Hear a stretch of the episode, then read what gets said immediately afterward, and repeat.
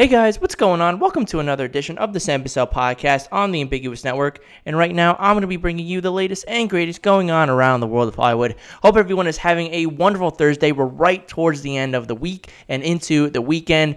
But a few things I want to get to on the top here of the Sam Bussell podcast. I'm going to be talking about the official tracking for Birds of Prey for its box office numbers. I'm going to do a little review of the new Aaron Hernandez documentary that came out yesterday and a whole lot more. But the first thing I want to get into is a trending trailer that came out today called Lovebirds. Now, this trailer did come out today. However, I did see it over the weekend for Just Mercy.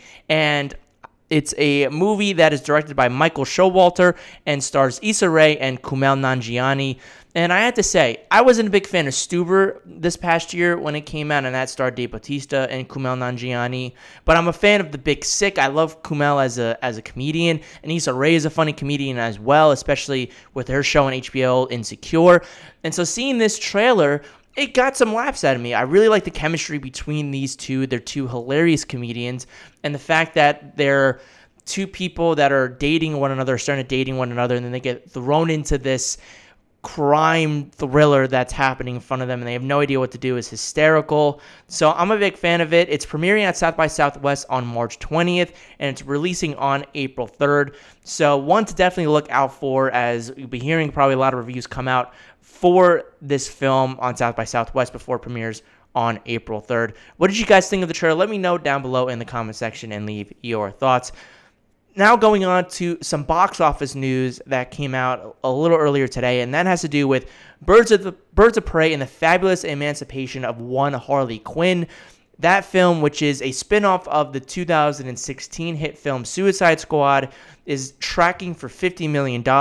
It's directed by Cathy Yan. It stars Margot Robbie, Mary Elizabeth Winstead, Jurnee Smollett Bell, Rosie Perez, Ali Wong, and Ewan McGregor as Black Mask this is a movie that I've seen the trailers for it, and the first teaser I wasn't really all that enthusiastic about. I thought I, I really I really enjoyed Margot Robbie's Harley Quinn. I thought she really was one of the bright spots of Suicide Squad. She brought Harley Quinn to life from the comics to the pages and made her her own unique way.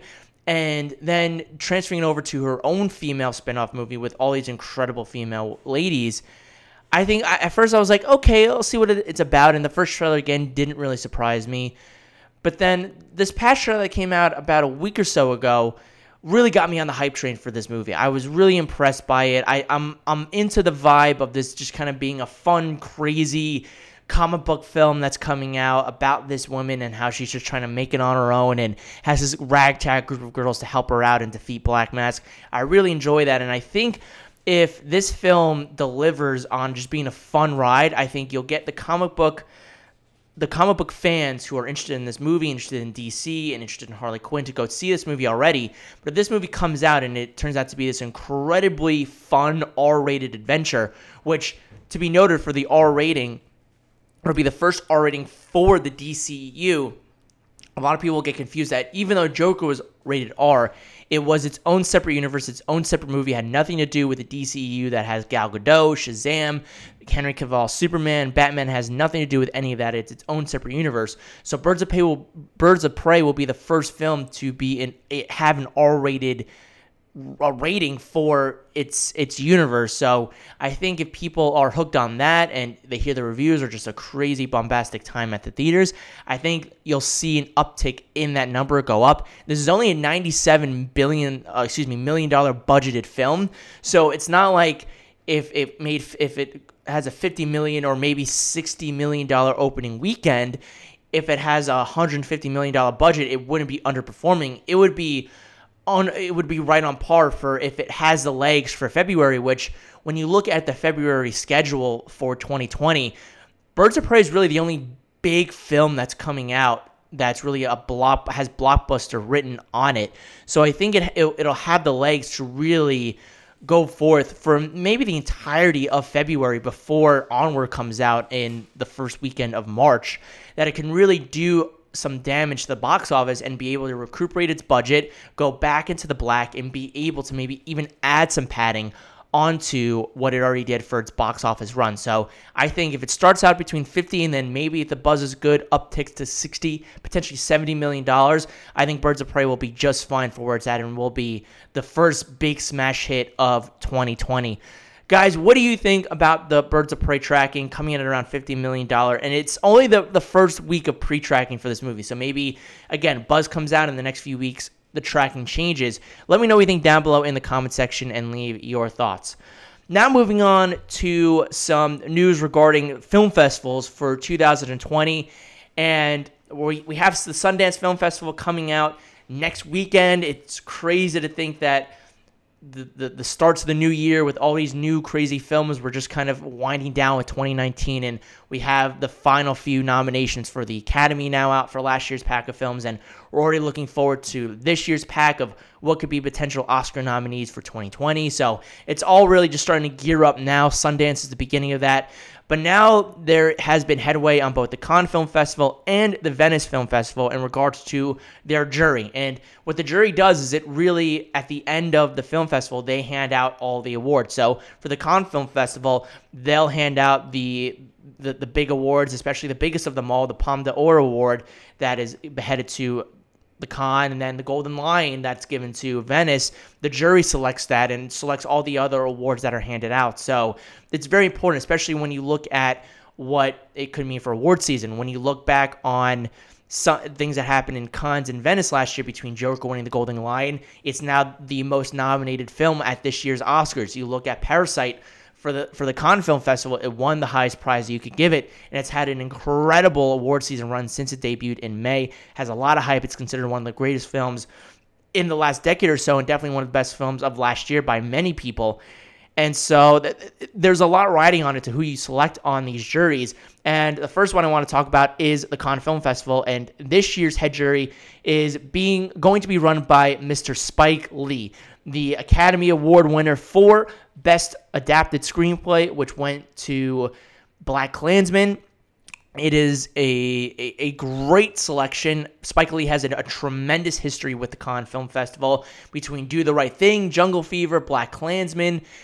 He definitely has a great relationship with the jury there, with the members there, and so he knows what to expect in Cannes, what kind of film earns the Palme d'Or award, and I think especially following up Parasite, he's going to have a, a, hefty task of selecting a great film, and whatever that film is, I'm sure it'll deserve it. And I'm, I'm excited to see Spike Lee be honored for this. He deserves it. He's an incredibly insightful filmmaker that can look at things from a different lens, a different perspective that I think gives really great weight to what maybe some other people didn't look at. And when you look at what Alejandro Inarritu did last year, he was ahead of the jury at the Cannes Film Festival he picked out Parasite, and, and look how that is doing at the Academy this year. Like I said before, in six nominations for the Oscars, is again on a lot of pundits' lists for best film of the year, some for the best film, one of the best films of the 2010s period.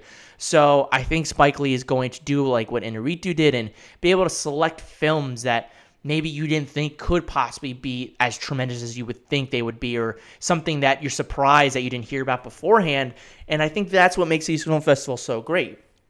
Now, moving on to the Venice Film Festival, the head of the jury for that one will be Cate Blanchett, the very much acclaimed actress over the last few decades.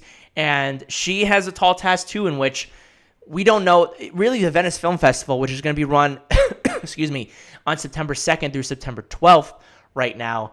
They're one of the few film festivals that start the official awards season run. We look at Venice, Telluride, Toronto, the New York Film Festival. They're the ones that really help to kickstart what we see during award season. Again, Judy was premiered uh, during these film festivals. You had Ford v Ferrari, you had Joker, again, which won the Golden Lion and started its run at the Academy and started all the buzz was started at the, the Venice Film Festival and where it won the Golden Lion. So I think you give somebody like Cate Blanchett that power to do it. I think she's going to, again, see things from a different perspective and help nominate and award films that maybe again we did not see coming. Nobody, even though Joker was a comic book movie, it was hype beforehand, people were going to go see it. I think the fact that you bestowed a prestigious award like that to a film like Joker, I think helped it gain some more merits and helped propel its box office. It certainly helped with the buzz of it. And so I think you you don't know what you're going to expect from these film festivals. And I think when you nominate people like this, it just gets me more excited to see the films that are going to be coming out of these film festivals that we we have anticipated films that we're excited about now, but all these film festivals have have films and art that we don't know is out there just yet and that's the great aspect of covering the film industry and covering Hollywood entertainment is that when we when you cover these film festivals, we don't know what's coming out, and then we're surprised by a Parasite, or we're surprised by a Ford v Ferrari, or we're even more surprised by a Joker, or something along the lines of say a what else would be out there? Say something like a Two Popes would be something, or a marriage story that we didn't really know about. And then it started gaining a lot of attention in the back half of 2019. So there's just so many films out there that we don't know about right now that we're going to be learning about in the summer and fall time leading up to, of course, the 2020 award season. So I'm really excited about what we're going to be looking at going forward. And this looking at film festivals just gets me even more excited. So, what do you guys think about Spike Lee and Cate Blanchett heading up the juries for the Cannes and Venice Film Festival? Let me know what you think down below in the comment section and leave your thoughts. Now, moving on to the last thing I want to talk about, and it's more of a little review that I want to give to a, a little documentary limited series that premiered on Netflix yesterday. And they're both three hour long episodes that you can check out. It'll take maybe half a day if anything, or if you want to spread it out a full day. And it is The Killer Inside, the story of Aaron Hernandez, and it basically chronicles the the the rise and the fall of former Florida Gator and former New England Patriot tight end Aaron Hernandez, who was convicted and found guilty of murdering Odin Lloyd and was acquitted of a double homicide from 2011 2012 and which he then a few days later in 2017 in April committed suicide.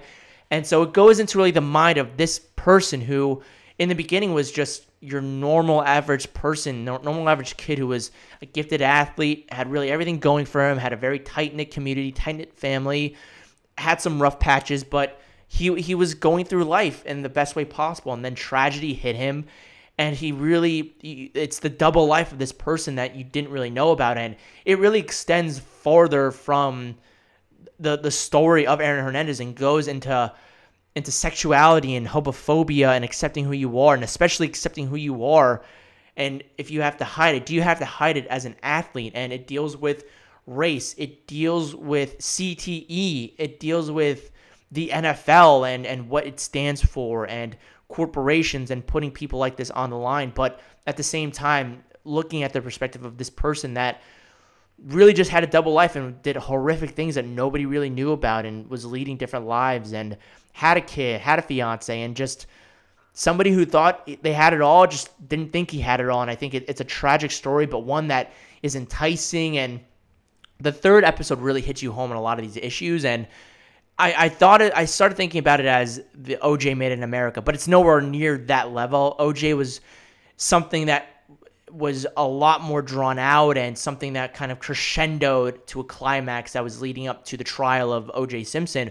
Whereas this was something that really you, you, you begin with the trial and you begin with the murder of Odin Lloyd, but then you go back to his past and you wonder and you're going back and forth, back and forth, and it's tying everything up and trying to tie everything together and show you how he ended up to where he was. And it's sad and it's tragic, but also it's it's terrifying to think that somebody was it capable of doing this. And you just think about Odin Lloyd and, and the victims of the, those two men that died outside of the bar.